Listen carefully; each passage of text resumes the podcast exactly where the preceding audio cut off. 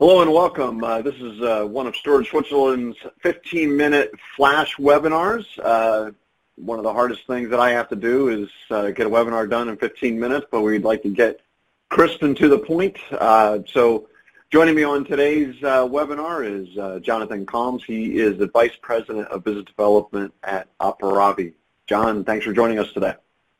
Yeah, absolutely. I appreciate you, you having us on to talk about this.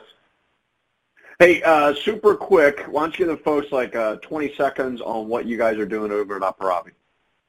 Yeah, Aparavi is a uh, intelligent multi-cloud data management platform. Um, and that's fancy talk for uh, we make sure that your data can migrate from your on-premises storage uh, to any number of, of cloud locations based on the you know importance of that data, right? So we help you make sense of the data you have, uh, help define any personally identifiable information, and then make sure that data goes to the right place um, and can be managed over a 10-year retention period. Awesome. So let's, uh, John, let's jump into it. You know, you and I, we, we just recently did a webinar uh, with you guys on GDPR and data privacy and all that kind of good stuff. In fact, if you're watching the, the event here, there's a link uh, to that. You get all kinds of more detail on that. Um, and I know that you just came back from a conference uh, that where we talked about this a little bit, where you guys talked about it, and I think I feel like almost every day I'm talking about GDPR or CCPA or something like that.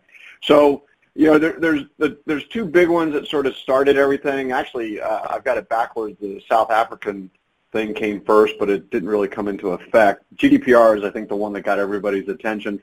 Um, high level, uh, John, what, what's the, the key elements from an IT perspective that we need to be paying attention to when it comes to GDPR? Yeah, I mean, I, I think it all starts with kind of knowing knowing what you have, knowing what data is sensitive, knowing where your uh, you know your business data, uh, how it affects people in, within those environments, and then you've obviously got to put in safeguards and action items for people, you know, for things like the the right to be forgotten uh, specifically. Um, yeah.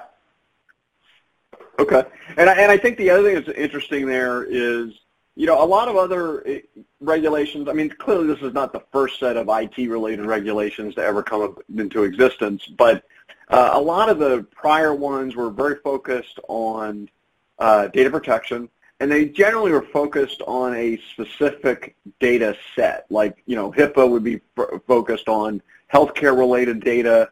Um, uh, the, the various financial regulations typically were focused around, uh, you know, financial data or interactions with uh, clients and things like that. Uh, these these type of regulations, they're kind of broad sweeping. They they cover everything, right? Yeah, they, they definitely do. I mean, California uh, data privacy law specifically actually excludes HIPAA data. So if you're if you're a hospital, uh, good for you. You don't have to worry about this nearly as much as, as everybody else. Um, so, but uh, John, let me interrupt. John, let me interrupt real quick. Hang on, I got a special graphic just for the Californians in the house. There we go. Um, so, yeah, I, I put that in there. I was uh, I, I paid extra for that. Um, so if you're not watching live, there's a big uh, California sign now on the map. Uh, but and I think that's you know before we jump into CCPA and some of the specifics, I think this is important because you know I think there's there's some U.S. companies that have kind of worked under the guise of well that's this is a European problem, and we've tried to explain that it's really not, and now we're starting to see you know U.S. versions of this uh, occur. So sorry to interrupt, but I want to put that massive graphic on there and uh, let you continue. Yeah, no, absolutely. I mean, um, I'm going to be really surprised if other states don't start following the same type of regulations that California has has benchmarked. Um, and you know, the especially with things like the Quora breach and the uh, Starwood Group, the Marriott uh, breach recently. Yeah. Um, I mean, I, I think I, I was on a panel in a room of 200 people, and, and almost every person rose their hand when they asked if they've gotten the data breach notification. so uh, our our data is out there, uh, unfortunately, and and uh, lawmakers are, are going to start to feel the pressure to, to start to regulate this. Yeah, and I think um, so. So real quick, where I cut you off, you were mentioning that the California uh, law um, uh, excludes uh, HIPAA data. Can you finish that thought for me? Yeah. Um, so there there are some special things within CCPA which uh, would take probably uh, you know a longer a longer format to, to really go through. But some of the things that are found specifically in California, um, you know the the Data Consumer Privacy Act are things like uh, if someone opts out for um, you know information, it also covers the sale of that information, which GDPR doesn't. Um, you know, there's uh, you know, it, it, establishes specific communication channels. So there's there's much more than just you know storage and and software at work here. There are uh, massive policy implications and massive changes to websites and, and all that that are going to need to happen. Yeah, I, I think what's interesting to me about CCPA is it's indicative of, of how this is going to progress because I think that there, there are, as you just said, right, there's aspects of CCPA that uh, GDPR didn't cover. And I think as we go down the, the list here, the next one that comes out, let's say there's one from New York, for example, um, the, it, it, they'll, they'll pick up some more stuff, right? And, and my, my big fear from a U.S. company perspective, we may look back and say, oh, man, I wish we had GDPR. Because my fear is we're going to end we're going to end up with like 50 different regulations, and it's going to be an absolute nightmare. I, I don't under, I don't know how we can now avoid not having a federal law that covers everything because otherwise you're going to have 50 individual mandates you're going to have to manage and it will be an absolute nightmare I think.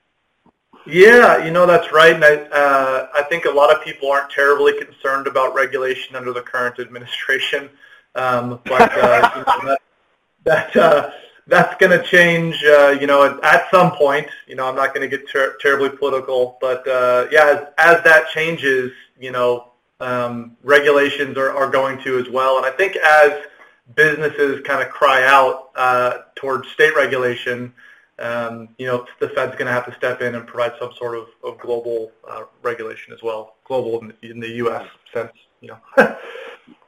Yeah, yeah, I'm, I, and, and I, you know, I think to your point, I think eventually this becomes a, a a worldwide thing. Just like you know, and obviously we have the ability to navigate different policies as you deal with it, but I think it will have to be a country level thing because otherwise it's just going to be just real messy.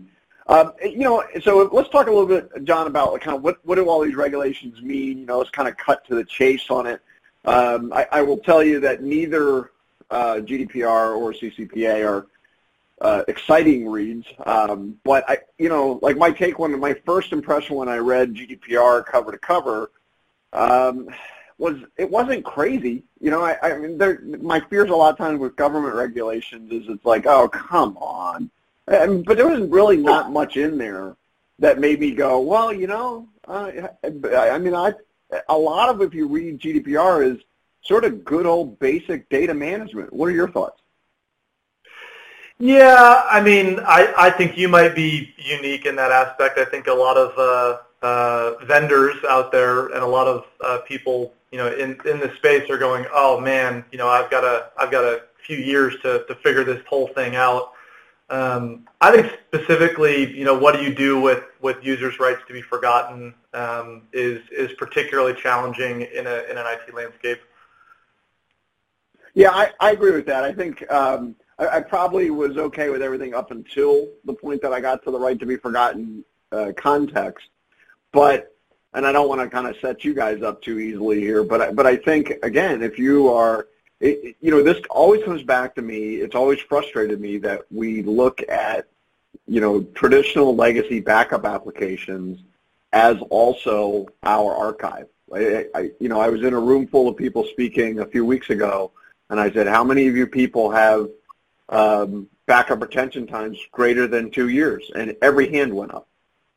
Yeah. Why? Because yeah. I, I can show you I can show you study after study after study that says 99% of the data in a backup is is never recovered after the first uh, two days, right? So, um, you know, it, it really to me that's what I mean. I'm talking about data management. Now, I, I think one thing I don't want to get too far away from is clearly each of these regulations make uh, data protection and disaster recovery uh, a high priority. They also, as you mentioned, and I don't have on here, make data security um, a, a, a, key thing. Um, from a, a, CCPA thing, anything unique there along the lines of data protection, disaster recovery, uh, and security? Uh, it, it, adopts some similar regulations as GDPR. Um, you know, there's safeguards in place such as encryption, things like that. Uh, it it does it is a little bit more toothy, we'll say, on data breaches. Um, so you know, if if data is exposed, um, and you know, even if that data is encrypted, but it's exposed with you know the potential of, of encryption keys being leaked or metadata uh, being leaked that could that could be personally identifiable. There's some pretty big teeth to, to the California law. I mean, the, the minimum fine is $2,500 per record, right? So GDPR is kind of like, ah, it's a percentage based on, it's a minimum fine of this, but it's percentage based.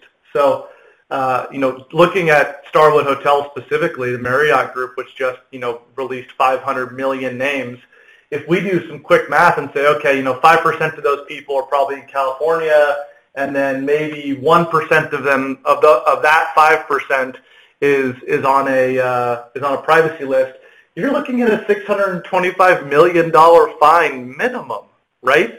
Uh, if, if you can't address the, the, uh, uh, the issue quickly, that fine goes up. If anything is found intentional, like you ignored it for whatever reason, uh, or you had unreasonable protections in place, that fine can go up to 7,500 bucks per record. I mean, that's that is uh, massive.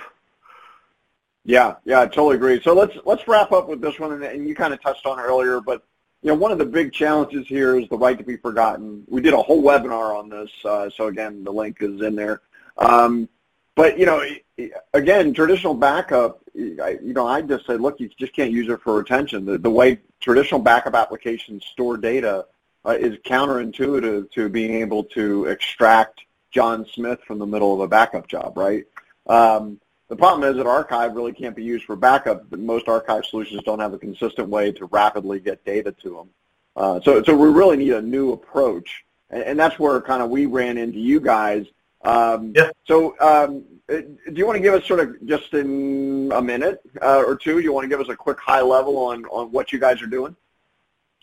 Yeah, I mean, uh, the, the graphic is, is helpful here, but basically we've got a combination of architectures that, that work together to provide, to provide granularity, right? So um, the, the platform is, is designed to not only help you address data protection from an unstructured data standpoint, but also really prepares it for that long-term retention. Um, it's a new methodology that looks at uh, individual records um, or individual files as uh, unique objects. Um, so with that, we can do content-based discovery with context. Uh, we can do metadata discovery and, and really deep searches on the data to help you discover that and then give you options like, you know, remove uh, out of the out of the uh, the archive or even the backup.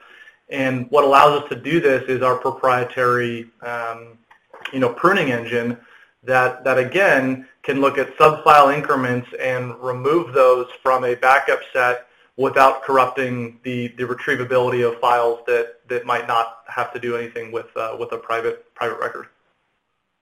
Yeah, I, I, that makes total sense. I think that that method is just going to have to be required as as we go forward. So the um, so I, I think that kind of wraps it up. Again, what we wanted to do is give people just a real quick, concise uh, overview of what's going on. Uh, give you some resources. All of those are in the attachments and links section if you're watching the uh, webinar. Uh, if you're listening to the podcast, they'll be down below in the show notes uh, when we pu- pu- push that up. Um, so all that, all those resources will be there for you. Um, the um, the last thing I want to put up is a contact information. Uh, so on the on the graph on the left, uh, you'll see the Storage Switzerland contact information. On the right, all the Aparavi uh, contact information. And again, all of that will be, if you're listening to the audio-only version, all that will be in the show notes as well. Uh, John, thanks very much for uh, joining us today. Absolutely. Thanks for having us again, and we'll look forward to the, the next time we get the opportunity to, to chat. Okay, awesome. Well, and I want to thank everybody for listening. If you're uh, listening on demand, um, again, uh, you can use this contact information Uh, if you're listening to the audio podcast, there'll be a comment section uh, down below the show notes, and of course, you can always tweet us at Storage Swiss. Uh, I'm George Crump, lead analyst for Storage Switzerland. Thank you for joining us today.